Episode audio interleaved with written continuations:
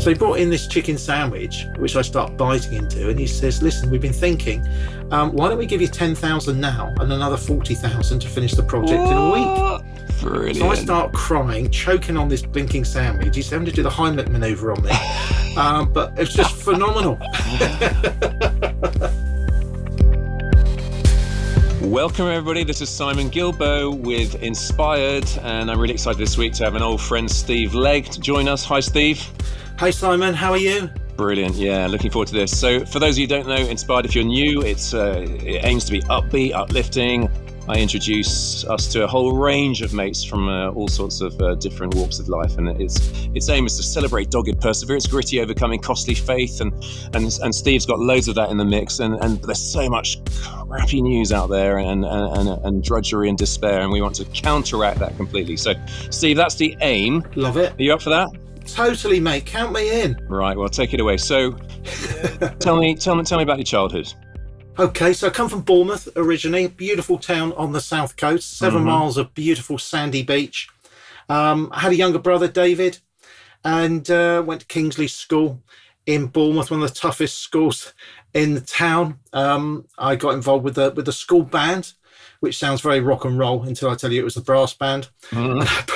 play the E flat bass, this big tuba thing. Thoroughly enjoyed school. And then one day when I was about 12, I saw a poster up and I thought, oh, that's interesting. Um, and it was for the Boys Brigade um, round the corner Mhm. from my home down in Bournemouth. And I thought, well, that looks interesting. So I was thinking about the scouts and all that sort of stuff. But the Boys Brigade, it was round the corner. It was very handy. But the only snag, we had to go to church every Sunday. And I wasn't very keen because no one in my family were Christians. But on the plus side, we could play football every Saturday. And I heard there was a girls' brigade. So I thought, I'm happy to Mm. put up with that. Yeah. So I went along to the boys' brigade and we had a wonderful time. We did drill and first aid and all this sort of stuff.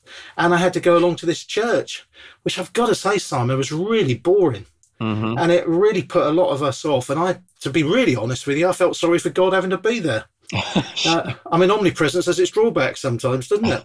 Uh, but we went on a summer camp, and there was a vicar there who believed in God, and not only believed in God, but communicated in such an incredible way Uh-huh. about the love of God and how Jesus came to this earth 2,000 years ago, born in a shed, grew up to be a man who turned the whole world upside down, was crucified, and came back to life again.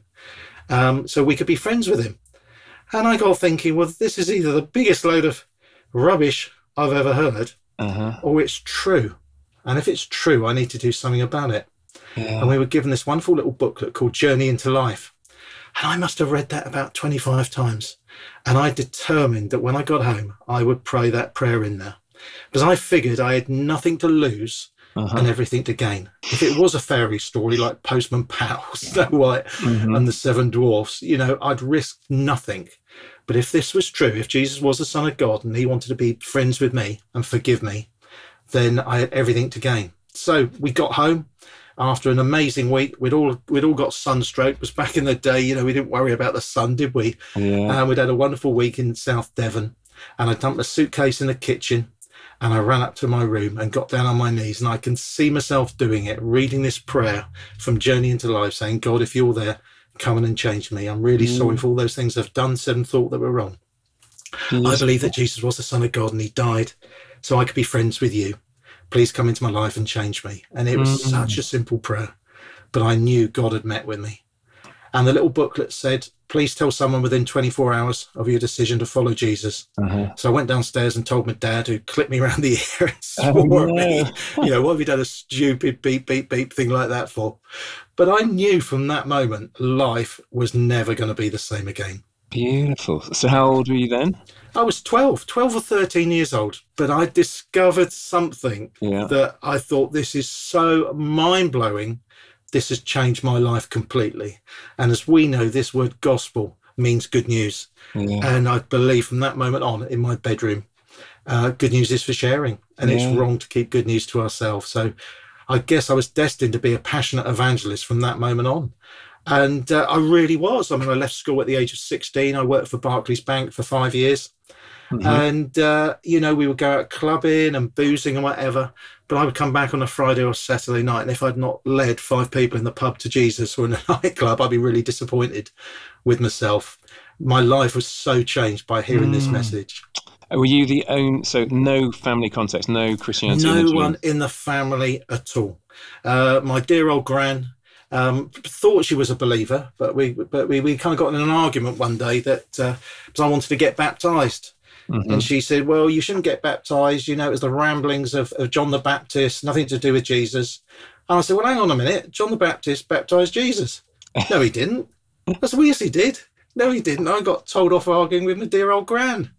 so, yeah, to answer your question, I was a first generation Christian. I was the only one in my family. And having been clipped over the ear uh, when you told your dad, I mean, did he did he soften? Did they mellow? Never. I mean, to this day, my parents are both in their early 80s. They still ask when I'm going to get a proper job. Oh, wow. Is it painful?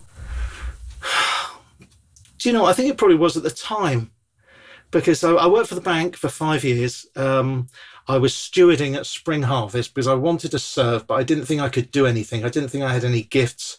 I wanted to communicate, and I was very good at doing that one to one, but I didn't mm-hmm. think I could do that to large crowds which is, of course, what I do all the time these days. So that's hilarious, isn't it? Yeah, yeah. So I was stewarding at Spring Harvest. I was working for the bank. We'd take a, a week off, go down to Butlins and wear a, a yellow tabard and carry a walkie-talkie and say to people, "You can't park there." Mm-hmm. But one night, you know, I was 21 years old. Someone was preaching, a preacher called Philip Mohabir, and he said, "Tonight, God is calling people to work full time for me." in the field of evangelism. And I felt a real nudge. So I put down my walkie talkie and went to the front, and a couple of people prayed for me. And I knew from that moment on I was going to serve God in a full time capacity. So, of course, I went home, still living at home with my parents, mm-hmm. told them, went ballistic, all sorts of emotional blackmail for about a year. But I knew God had called me into full time work. So it was painful. Yes, it was. Yeah. But I don't really think about that much these days. But I knew I'd made the right decision. And uh, so you just quit Barclays Bank. Was it was it gradual? Was it sudden change? No, it was very. I thought about it for about a year. I'd subsequently left the little Methodist church and found a, a church that was linked to to a pioneer, mm-hmm. Gerald Coates' network yeah. of kind of house churches that had started in Bournemouth. Mm-hmm. And uh, I was thinking of a YFC Youth for Christ year out team, but because we were in Pioneer, they really encouraged me to do a brand new initiative called TIE Teams, which yes. stands for Training in Evangelism. Yeah, was that is that uh, Pete Gilbert? Was he? Yeah, I worked yeah. with Pete. I mean, uh-huh. it was amazing. I mean, the, our year there was about twenty of us, and it was the first proper year. The year before was kind of a sort of a, a you know a soft launch with our mutual friend Steve Lee was on that and James mm-hmm. Sharp and great people like that. Yeah. But 20 of us, we were trained and I was seconded to work with a full time evangelist. So I worked with this amazing character called Pete Gilbert. And I was into magic and comedy and all that sort of stuff. And, Pi- and Pete had been pioneering escapology as a form of communication. Mm-hmm. Um, you know, as, as sort of very, very passionate about sharing my faith, but always wanted to do it in a kind of a quirky, different way. So so working with Pete was just a dream come true. And for a year from 1988 to 89, we traveled 50, 60,000 miles around the country and I saw Pete in action and he trained me up and kind of passed the mantle on a little bit in terms of creative communication. Brilliant. I, I, I, when I was at Loughborough uh, University, he came and did our, our weekend away as a CU, and he, he sort of called me out and prophesied over me. So he, he, le- he, left a mark on me as well. Special man. Oh, outstanding communicator. Pete mm. is based in Scotland now. I just think back if I hadn't have worked with Pete, I mean, who knows where I would be today. Brilliant. Yeah. So uh, give us some some stories from that, those, that time, that TIE team. Oh, it was just remarkable. So it was a classroom training and then out in action on the streets. We, we went overseas. We had an amazing time out in Paris. And I, I really kind of grew as I sort of stepped out in faith on the streets and we would draw massive crowds mm-hmm. of people you know because we were entertaining as well as preaching and doing it creatively so i got into the escapology, or should I say, got out of the escapology. Yeah. You know what I'm trying to say. Yeah. And I bought myself a straight jacket and some handcuffs, and it was just a wonderful visual parable of, of how things in our lives tie us up mm-hmm. and stop us from being free, and uh, how only Jesus can truly set us free. And you know, escaping from a straight jacket, I have pictures in my office of gendarmes putting him into a straight jacket and yeah. then I would escape and just outstanding times on the streets. I love being on the streets telling people about faith. Yeah, you remember uh, you mentioned Steve Lee, and he, he we, I interviewed him about four months ago, and of course he did that as well, and he had a few sort of shocking failures to share. Have you have you got any any glorious stories or, or glorious failures to share? Do you know, I've always got out, really. I mean, one time I was with Pete when we were going over to Norway, actually, for a youth weekend. And um, I'd arranged the lift. Peter got the tickets. We turned up at Gatwick. Our lift drove off waving. We were waving back, and uh, we couldn't find our flight on the boards. Um, so I looked at the tickets, and it turned out we should have been at Heathrow, not Gatwick, oh, no. which Pete neglected to mention. So we managed to get all over town to Heathrow. Plane was delayed until about 10 o'clock at night. So we were enjoying a couple of brandies on the plane and in the lounge. Uh, because you know the youth event was at 6.30 in the evening and we weren't going to get there till midnight so we'd had a few drinks got there arrived in Norway uh, midnight, and uh, everyone was waiting for us. oh my goodness! So that was an interesting gig. Oh. Uh, we soon sobered up pretty fast. And got invited back or not? we did actually. Amazing country. Yeah, worked out in Bergen. Have you been there at all? No, I haven't. No. Yeah, wonderful place. Because my mum's Danish, so uh, I am half Viking, which explains a lot. Right. Um, the magic stuff. Did you major on that? Yeah, I did because Pete was doing the escapology, and then a lot of people um, were kind of copying him, and then I kind of took it on really. So just really wanting to be creative and a little bit different. And Paul Daniels had been a huge influence on my life. I remember as a kid in Bournemouth seeing him make an elephant disappear. He had an elephant in a field, and a tent went round this elephant, and the lovely Debbie McGee danced all yes. the way round. Paul Daniels fired a gun. Tent well, the the the tent dropped, and the elephant had gone and uh, I saw that as a kid and I thought, this is incredible. Wouldn't that be a fabulous hobby? Maybe even a job. And I went to Bournemouth Library one one uh, rainy Saturday afternoon and picked up a book on magic. So I was really into that. So the magic and the escapology, it kind of, you know, it, it was a very natural thing for, for, for, for me to do. And, you know, it's got me into places where I would never have got mm. if I was just preaching. I mean, so much telly I've done over the years. You know, on mainstream shows, you're an escapologist with a difference. I worked with Jonathan Ross and Gloria Gaynor and Disney, and I, I went on the Big Breakfast with uh, Cheggers and Zoe Ball getting out of a straitjacket, and it opened up so many doors. And sometimes people come up and say, "Well, isn't it just a gimmick?" And I say, "Well, of course it is, but it works really well." Yeah. and gets me places I would never go with a big black Bible and a folk guitar singing Kumbaya and Lord of the Dance. That's right. Yeah. Oh, brilliant. I, I, one of the weirdest weeks of my life was I, I did a, a, I think it was called England's Christian magicians course. Uh, oh my that. word! Yes. And, and uh, anyway, it, it, was a week with a you know bunch of um, really nice nut jobs. And uh, but, but, my conclusion coming out of uh, that time was it, it is a real craft, and I think I just wanted some easy tricks. And of yeah. course, there are some easy tricks, but it's a real skill to be a quality musician, isn't it? Uh, magician. Magician. Well, it is, it's just straight. It's stagecraft, and it's just everything's happened over the years. You know, I just got literally back this morning I, I, left at 8.30 five hours back from runcorn where i was entertaining last night and people are so kind and things happen in the act and you know, someone wanders onto stage or you choose someone, something happens, and you're just ready for it. And, uh, you know, people often joke that your ad libs are, the most rehearsed thing that you do yeah. because all these things have happened over the years and you sort of remember them. So, yeah, I really want to want to entertain people and do it really, really well mm. as well, and uh, get people laughing but thinking as well. Yeah. And I know you're so versatile because the first time I think we met, or the first time I remember you, and, I, and, we've come across each other sort of every year at New Wines and yeah and stuff like that. I remember back at Detling, Eric Delve's Detling, and yes. uh, you were doing, I think it could have been the nine and ten year olds with our mutual friend Nick Mitchell, and I, I sat, oh yeah, the eight to eleven. We had phenomenal I, time. I sat in the back as as the and there's sort of like an adult bunch of groupies listening because you're sort of pitching it to the kids with this sort of not not crude double entendres, but it was like there was a there was a different level going on of humor, and it was so so funny, and the kids oh, were you. absolutely loving it. So you. I grew up probably like you, watching Swap Shop and Saturday Superstore and stuff like that. It's very different Saturday morning TV these days. It's all mm-hmm. blingy cookery, isn't it? Yeah. Um, and I just everything we want to do, you know, put on high quality stuff. You know, mm. when when we work with kids or families at things like Spring Harvest and New Wine, you know, really high quality stuff that, that is really entertaining but thought provoking as well. Mm. That the mm. kids are enjoying, and at another level, you know, we're reaching out to the adults as well. Yeah, and I'm sure you've had it. Like, there's there's nothing brings me more joy than when some 24 year old, you know, comes up to me at some event and says, "I heard you when I was 11, and uh, that changed my life." I mean, I'm sure you've got loads of those stories as well. Oh, do you know what's wonderful? We moved just before lockdown um, churches to a wonderful Anglican church around the corner mm-hmm. in Littlehampton, Sussex, which is where, where I've been based now for 30 years, and the vicar Tom, who I've got to know, is 37. Mm-hmm. And it transpires that 27 years ago, I, when he was 10,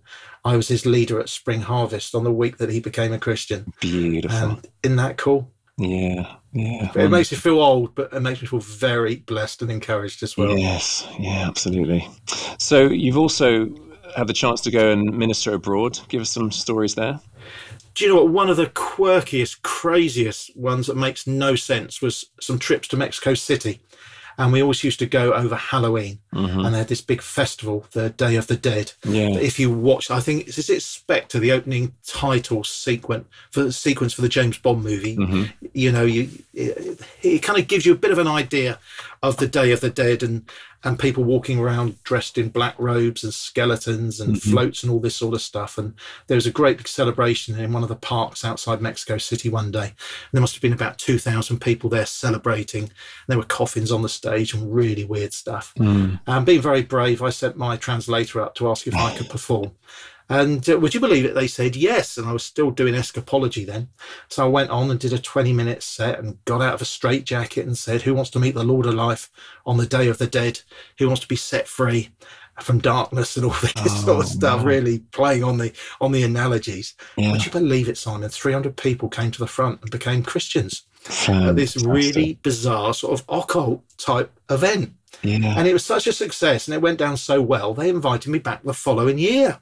Mm-hmm. And I was on the posters. Brilliant. I mean, how crazy is that? Classic. Oh, wonderful. an evangelist at an occult festival. You'd have thought the committee might have thought about this, that I might put them out of business. But there we go.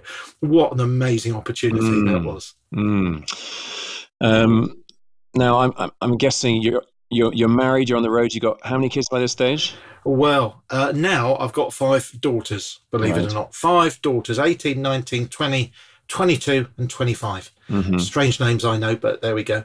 Uh, yeah, we are, but we're a blended family, Simon. I was, uh, I was married with my three girls, and my missus went off with someone else, and I was a single dad for five years, which was really tough.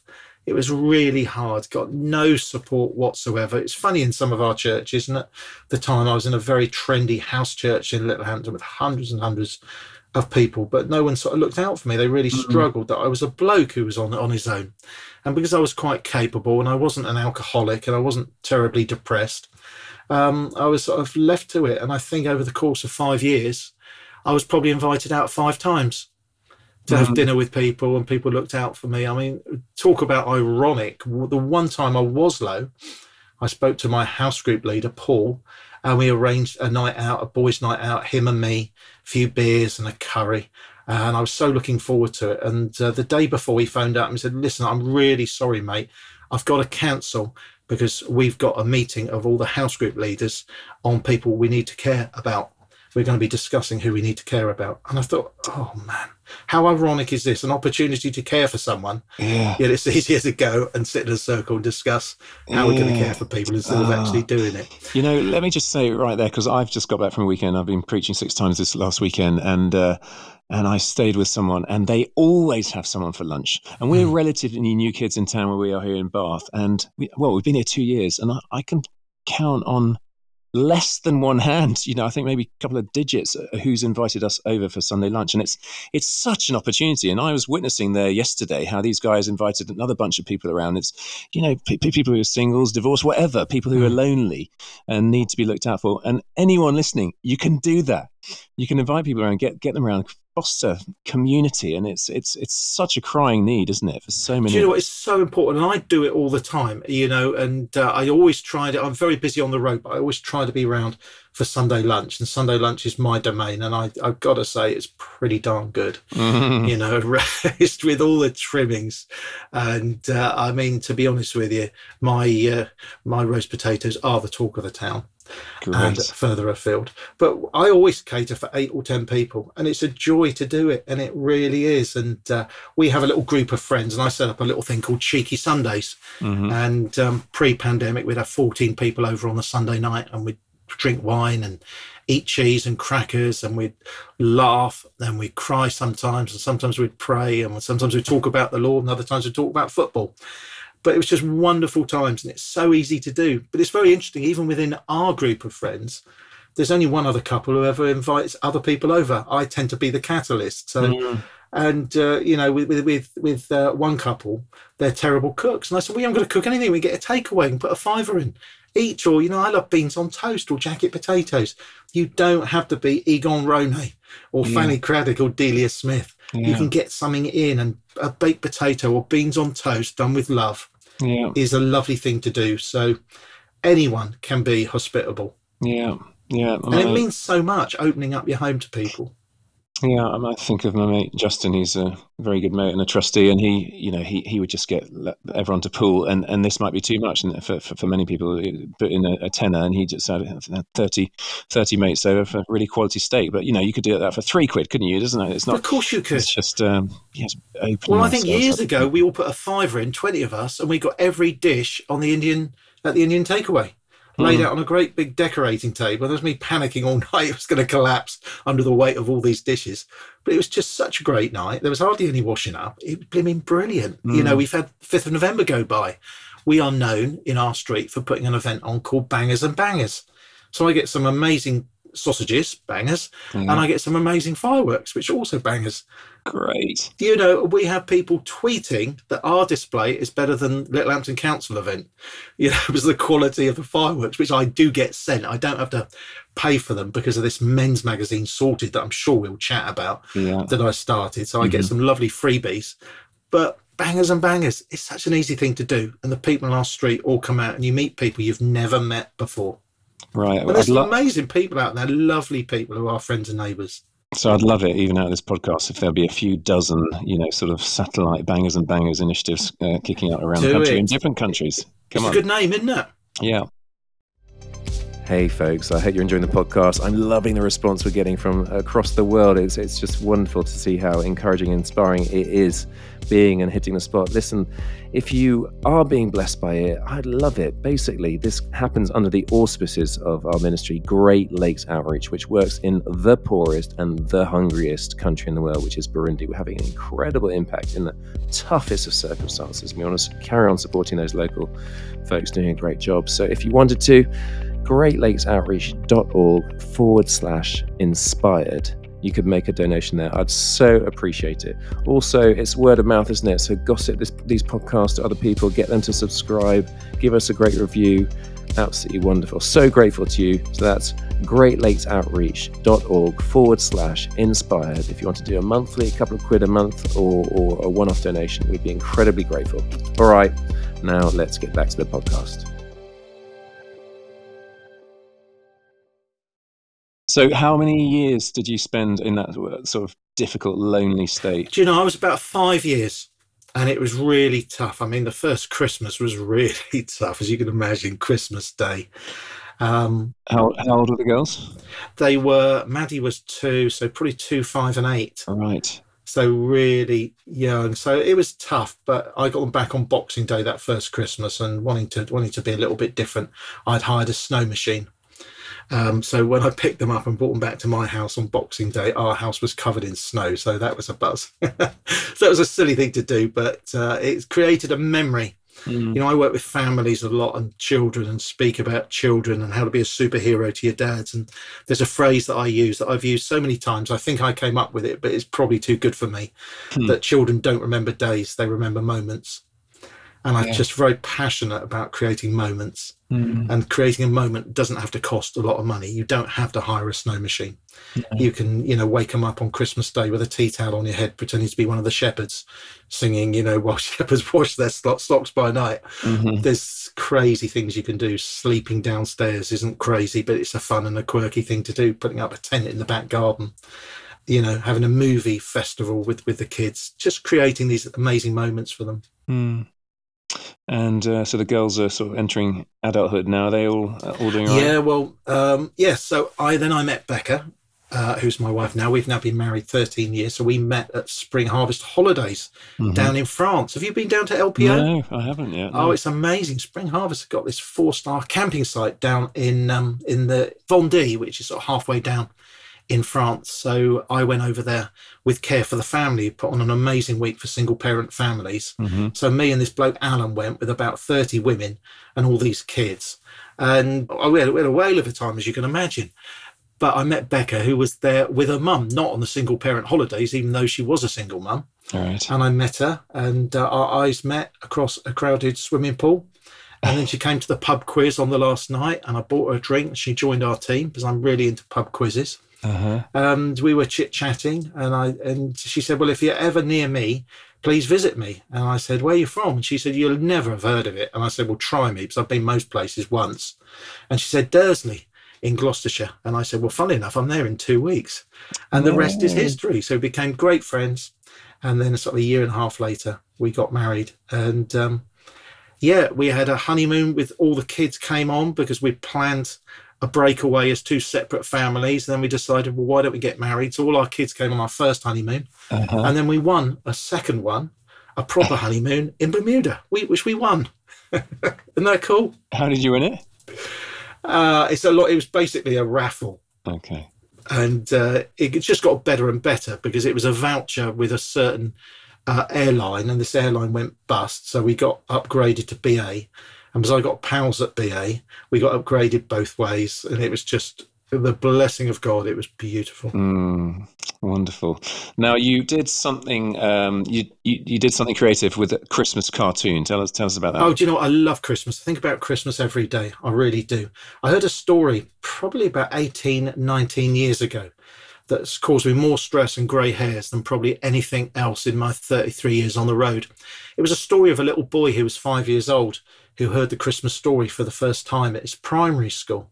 And at the end of the day, he asked his teachers why Mary and Joseph had named their son after a swear word. And I heard this story. and I don't even know if it's true. It could be an urban myth, but I didn't know whether to laugh or cry. So I looked into this a little bit and discovered in the UK, 11.8 million kids, but only 756,000 of them go to church on a Sunday. And we're talking 18, 19 years ago, so it's even less Yeah. these days. Mhm. And uh, I've always enjoyed Christmas. And, uh, you know, I've noticed every year Jesus gets a little bit more pushed out at Christmas. Yeah. And as Christians, we often complain about such things, but don't do anything positive.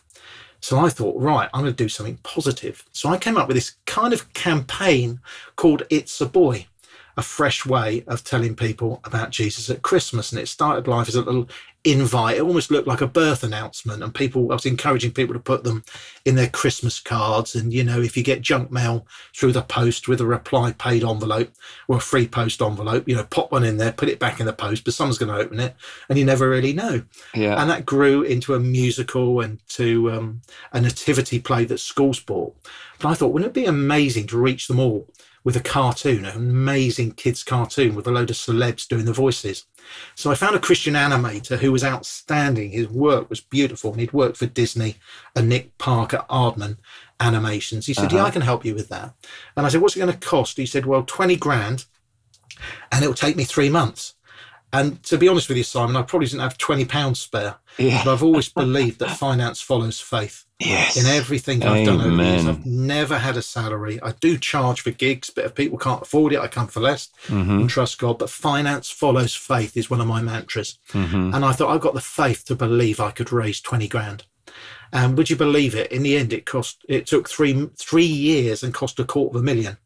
But I'm glad, I'm really glad he didn't tell me that in the first place because I don't think I'd, I'd have had the faith to believe for that.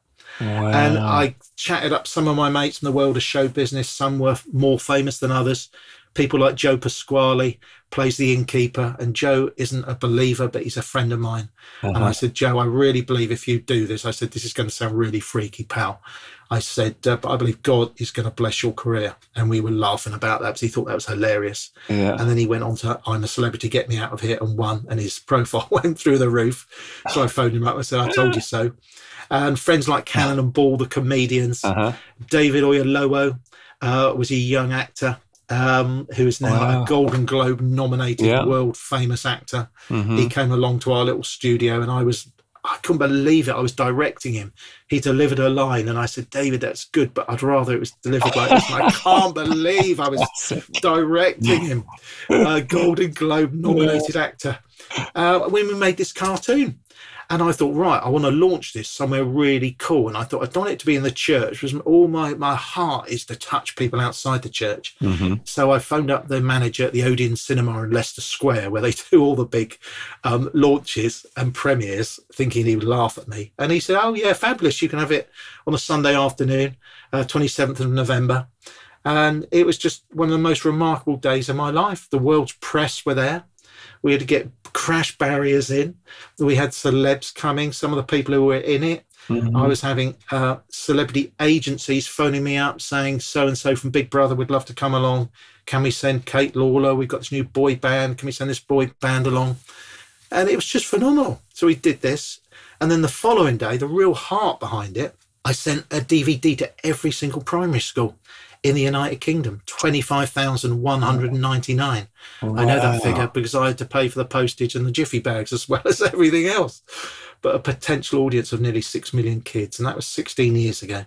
and as I said earlier in, in our chat, you know, we're still here from teachers um, and kids for that matter who saw it at school. Um, and it's fun and it's entertaining. And you can imagine with Cannon and Ball in it and Joe Pasquale, it's a lot of laughs, but it communicates the true meaning of Christmas and it's a really exciting little project. So so good. Oh, and would you believe it? Over the years, it's been translated translated into four different languages. Oh. No one's ever asked for permission or sent any money. They've just gone and done it. So part of me thinks blinking cheek, and someone's put it, you know, free on YouTube, which I'm trying to take down because we are wanting people to buy it to plough into the next project. Mm. Um, so it's, it's been translated into Kyrgyz, and I've worked in Kyrgyzstan many years ago, and there's not many Christians there, and it's gone all over Kyrgyzstan. And you think, wow, this is incredible, fantastic. So I'm not really cross. I just it's yeah. just nice to ask. Yeah, and uh, and a worker. Well, you need to you need to pay your own bills, don't you? Well, you see, I wanted to. I, I we wrote the screenplay for the next one in the project, King mm-hmm. of the mm-hmm. Hill, the Easter story. But of course, once again, it's going to cost a quarter of a million. So is that is that in the pipeline? It's written um, I don't think I've got the, the, the effort and the energy to raise that money right now unless I get a big nudge from God. But um, it's a great way of communicating cartoons. Yeah. Well, Father God, right now, if someone's listening, you know, you can do it. You're in the cattle on a mm-hmm. thousand hills. If right now anyone's listening and has got some megabucks, would, would they be touched? Amen. Yeah. Amen. Because um, he can he can do everything, can't he? And uh, totally. And I've seen it time and time again, but it took so much out of me this Christmas one. Um, so it's on the back burner. So yeah, that's made me think about it again. Yeah. So may this King of the Hill, the next big project, may may that come off. Um, have you got any? You know, you, you say live by faith. Have you been absolutely taken to the wire? I'm sure you have. oh, many times with It's a Boy. I mean, oh man. Because it, oh, you know, all these stories that we talk about sometimes sound so sexy. You know, we raised quarter of a million, but when you're there having to pay people and the money's not coming through and it comes in at the eleventh hour, Mm-hmm. Uh, it, it isn't sexy at all, is it, Simon? No. No. It gives us grey uh, hairs. yeah. But I've been incredibly blessed over the years, you know, by it. You know, people, as you say, you know, not always, you know, really wealthy people. Uh, you know, the, the final gift for It's a Boy, which took us, so we were about 50 grand short. And a few years ago, uh, my friend Ishmael phoned me up saying, listen, mate, someone wants, wants me to go to Aberdeen to do a gig. And I mean, that's 540 miles from here yeah. on the south coast. I don't fancy it. You up for it? And I said, Yeah, I'll do it. I was free and I thought it'd be a nice road trip. So I went and did this gig, got paid a few hundred pounds, kept in contact with the organizer, drove home, stayed in contact. And then these people turned out to be quite wealthy and started sowing into the work that I do, about £50 a month, which was wonderful. And then they moved to Bournemouth and they said, Look, if you're ever down this way, it would be great to host you. You're not free on this particular date. It's our daughter's fifth birthday. Would you come and do a kids' magic show? And I said, Well, I don't normally do that sort of thing, but I'd love to. And they said, Well, how much do you want? And I said, Well, don't be daft. You know, I don't charge friends. I'll come and do it. So when I did this little magic show, they were over the moon and we were sitting there and he made me a chicken sandwich, which mm-hmm. I'll never forget because I almost choked on it. So he brought in this chicken sandwich, which I start biting into, and he says, "Listen, we've been thinking. Um, why don't we give you ten thousand now and another forty thousand to finish the project what? in a week?"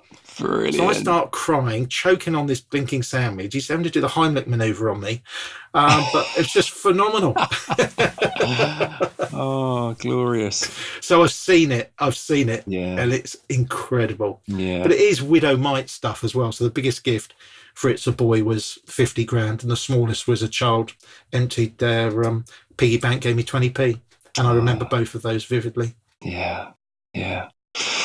So coming on to um, the well, the, the, the current and a, a, big, big chapter of your life. I mean, how long sorted been going? Sorted 14 years. Wow. Once again, it was a story that that stirred me into action. Um, I was time flies. My... Time flies. I mean, I know. I, I remember. Isn't it incredible? Yeah. Oh, we're making big plans for my our fifteenth birthday next November. Yeah, it started. It was a conversation in the school playground with my accountant. And I always have to explain we did both have kids at the school. We didn't just meet there to discuss my tax return.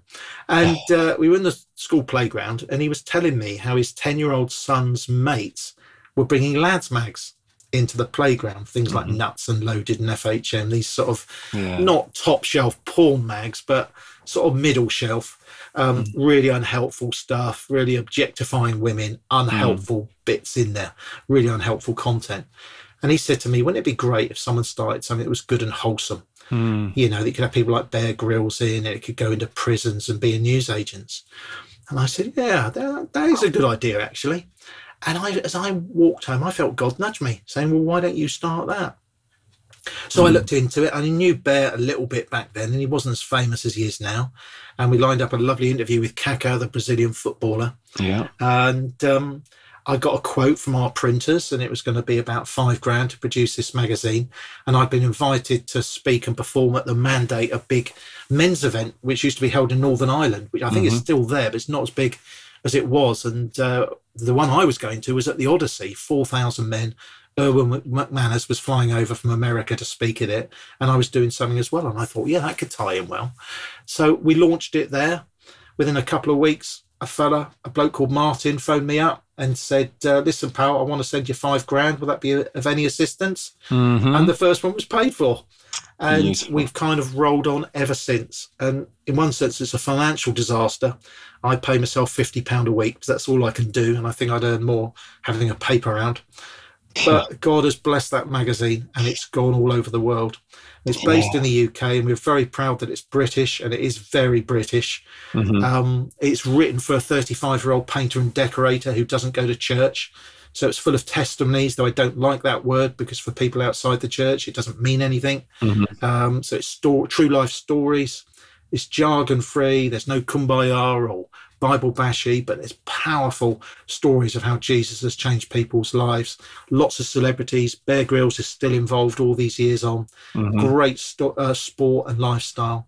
But I send free copies into 76 prisons. Brilliant. And some prisons get hundreds of copies. I used to send 80 co- free copies into Belmarsh Prison in London.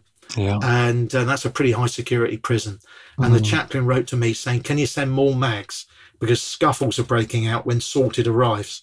Such is the demand for this oh, Christian magazine. So good. So I send 120 copies into Belmarsh. We have copies available in Newsagent. It's the first Christian magazine to be available in WH Smith and McColl newsagents.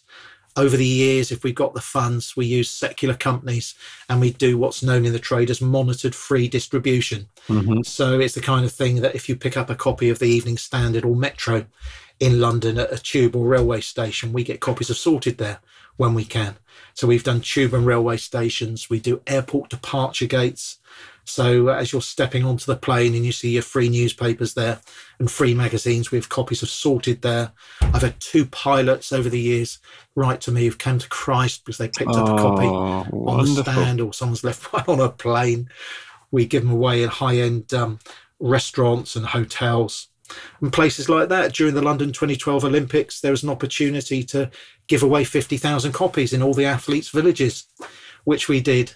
So, you know, 33 years of evangelism, it's one of the most exciting things that I do. And you just hear of the gospel going to the ends of the earth.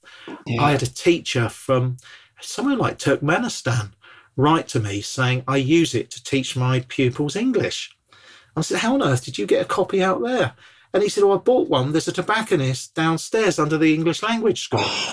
and I thought, well, I know I don't supply there. So I reckon some rascal picked up a few free copies at Gatwick and thought, oh, yeah, I'll sell those. I'll make a few bucks on that. And it's sort of one of God's jokes, isn't it? That then he uses that that magazine that someone's helped himself to that's has been resold, blinking cheek, yeah. um, you know, to, so people learning English learn about Jesus as well as learn English. Oh, well, Tremendously exciting. it is so exciting, so inspiring. It's, just, it's, it's why why why I do this, why I've got you on, and uh, I, you know, from the very first po- podcast we launched about six months ago. Literally, that first po- podcast led to I don't know if you know Ed Walker, Hope into Action, but it Oh, led yes. it led to three three houses, you know, being being sort of uh, contributed to, to be bought um, and invested in for the for the homeless. So from Wow. the very first podcast, it, we've seen beautiful fruit, and and I'm just trying to dream now for you. What what what could the fruit look like? I mean, would would you want people to you know say I, I, I'm going to regularly sponsor 120 into Belmarsh? Is that the sort of thing you'd want? I would love that. Do you know what? I've got someone who does that, someone who goes in there, which is amazing. But for someone to say, yeah, um, here's some dough, you know, do what you like with it to reach people because the opportunities are endless, which is for me as a, you know, I'm an evangelist, I'm an entrepreneur, I dream big, I want to do everything with excellence. It's so frustrating that the opportunities are there and I can't always take them. Mm, You know, we could print a million magazines and give those away all over the place. yeah. That's very interesting. The only people who would ne- who, uh, ever refused to take copies was Eurostar, and I thought that's interesting. But anyone else, tube and railway stations, bars and restaurants, schools, colleges, universities, gyms. We've had free copies in gyms over the years. Uh-huh. If people could say, "Look, here's some money, use it wisely um, for free distribution," because it sounds very big-headed, Simon. I do apologise, but it's a cracking magazine. And we always quality. have big stars on the cover, and it's not. It doesn't put people off. And I Mm. love books, and I've written 17 books over the years. Mhm. But you've got to be really into a book to pick it up and read it. But there's something about a magazine that there'll be something of interest in there. And we have such interesting people that we chat to. yeah. And, uh, you know, as people flick through it, you know, maybe for the, gu- the cars and the gadgets, if you're not into church, but you start hearing some inspirational stories. I say to lots of mums, you know, if you've got teenage sons who aren't believers, how about getting a subscription and putting a magazine on the coffee table or in the downstairs toilet? It's such Yeah. an easy thing to do. It's really easy evangelism. yeah. So we just, I'm desperate to get more copies out there. You know, at our peak, we were probably doing 62,000 every two months with COVID and subscriptions dropping off and not being at events, not being able to get new subscribers. Just only £36 a year to subscribe, you know. yeah. But, you know, that's dropped off a little bit. So we're only doing about 8,000 at the moment, which is still massive, Mm. but it's, I'd so, I'd much rather add a zero to that and do 80,000. Yeah. Well, let's let's see if that we can pu- push that in the right direction from this. Listen, uh, anything else you, you want to sort of promote or share before we call it a day? Not really. I'm just busy on the road. So value your prayers for that. It's been a tough 18, 19 months for all of us not being able to go out and gig. And I've done stuff on Zoom, but it's not the same. I do a lot of comedy and humor and banter with people. I just love bantering with people. I've just come back from three gigs in the last 24 hours. And it's been wonderful being back on the road again. So Mm. uh, I love going into churches and doing a comedy night that's good and wholesome. And there's, I share bits of my story throughout and to see people bring their friends and neighbours who aren't churchgoers and loving it and coming up at the end and shaking my hand and saying, Oh, listen, mate, you know, we weren't looking forward to that, but we really enjoyed that. And you didn't swear, you weren't rude, you didn't put people down. And that just warms my heart so much because half the time with evangelism, it is smashing those misconceptions Yeah. that Christians are all wallies who go to church 20 times on a Sunday, Sky Plus songs of praise, and help old ladies across the road, even if they don't want to go. Oh, so um, if people want to get you for a gig, how do they get in touch? Yeah. Uh, well, I've got a website, stevelegg.com. That's L E double G. So that's two G, stevelegg.com. And sorted is sorted, S O R T E D, mag.com. Sortedmag.com. So sorted is a wonderful gift throughout the year. £36 for a year comes in the post every two months. And we say to people, once you've read it, pass it on. Leave it somewhere. Doctors, dentists, barbers, put it through a neighbour's door. Do it at midnight if you're really scared. Oh, listen, Steve, mate, it's been such a pleasure. Thanks so much for your time. Ditto, pal. And uh, everybody, I hope you've been inspired. I've been inspired. So, same time, same place next week. We'll have another fantastic guest. If you enjoyed it, please give us a great review on uh, Apple Podcasts or wherever you're listening to this. If you want to be in touch with me, at simonguillebaud.com or any of the social media platforms. Thank you so much to Adam Thomas Steer for his editing and to Mike Sanderman for his mixing. And uh, yeah, have a great week. See you next time. Toodaloo.